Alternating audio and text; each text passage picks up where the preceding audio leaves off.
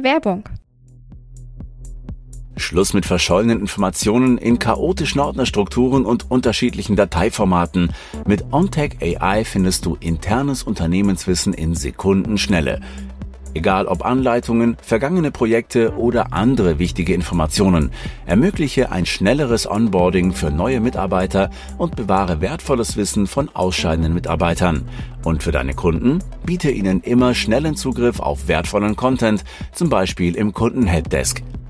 Entdecke die Zukunft des Wissensmanagements mit OnTech AI. Einfach, sicher und effizient. Mehr unter ontech.ai.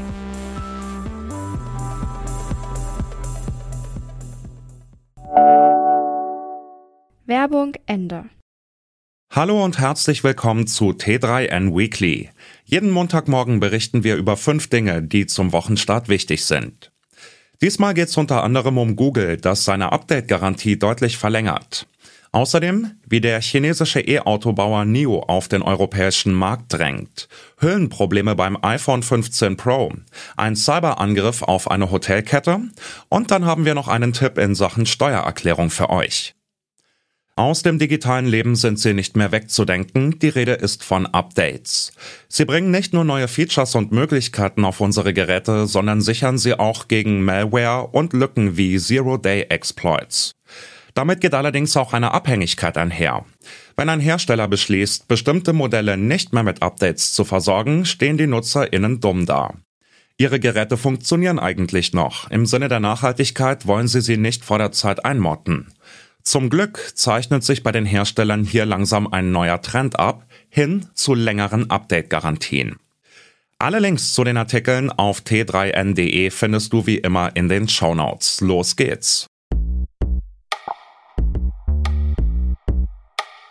Die Lebensdauer eines Smartphones hängt für viele NutzerInnen weniger an der Frage, ob das Gerät kaputt ist oder nicht, sondern daran, ob und wie lange es noch System- oder Sicherheitsupdates bekommt. Und da legt Google jetzt ordentlich vor. Ganze sieben Jahre lang sollen Pixel 8 Pro und die Nachfolger künftig Updates erhalten. Damit setzt sich Google vor die Konkurrenten Samsung und Apple. Allerdings lässt sich der Konzern dieses Feature auch gut bezahlen. Die neuen Pixel-Phones kosten 150 bzw. 200 Euro mehr als ihre Vorgänger. In kaum einer Branche ist der Markt derzeit so heiß umkämpft wie in der Elektroautomobilbranche. Während eigentlich etablierte Player ins Straucheln geraten, tauchen ganz neue Hersteller und Marken auf und wollen die Mobilität revolutionieren. So auch NIO, ein chinesischer Hersteller von Elektroautos, der zuletzt verstärkt den europäischen Markt ins Visier genommen hat und mit jedem verkauften Fahrzeug einen Verlust von 35.000 US-Dollar einfahren soll. Dass sich das Geschäft trotzdem lohnt, ist schnell erklärt. Die chinesische Regierung bezuschusst das Unternehmen massiv. Das iPhone 15 Pro hat mit dem Action-Button einen zusätzlichen anpassbaren Knopf am Gehäuse erhalten. Für Hersteller von Schutzhüllen ist das allerdings ein Problem. So wusste der beliebte Hüllenhersteller Peak Design zwar vorab von dem Action-Button, die genauen Spezifikationen waren jedoch unklar. Die Folge? Die Aussparung für den Button in den neuen Hüllen ist nicht wirklich optimal.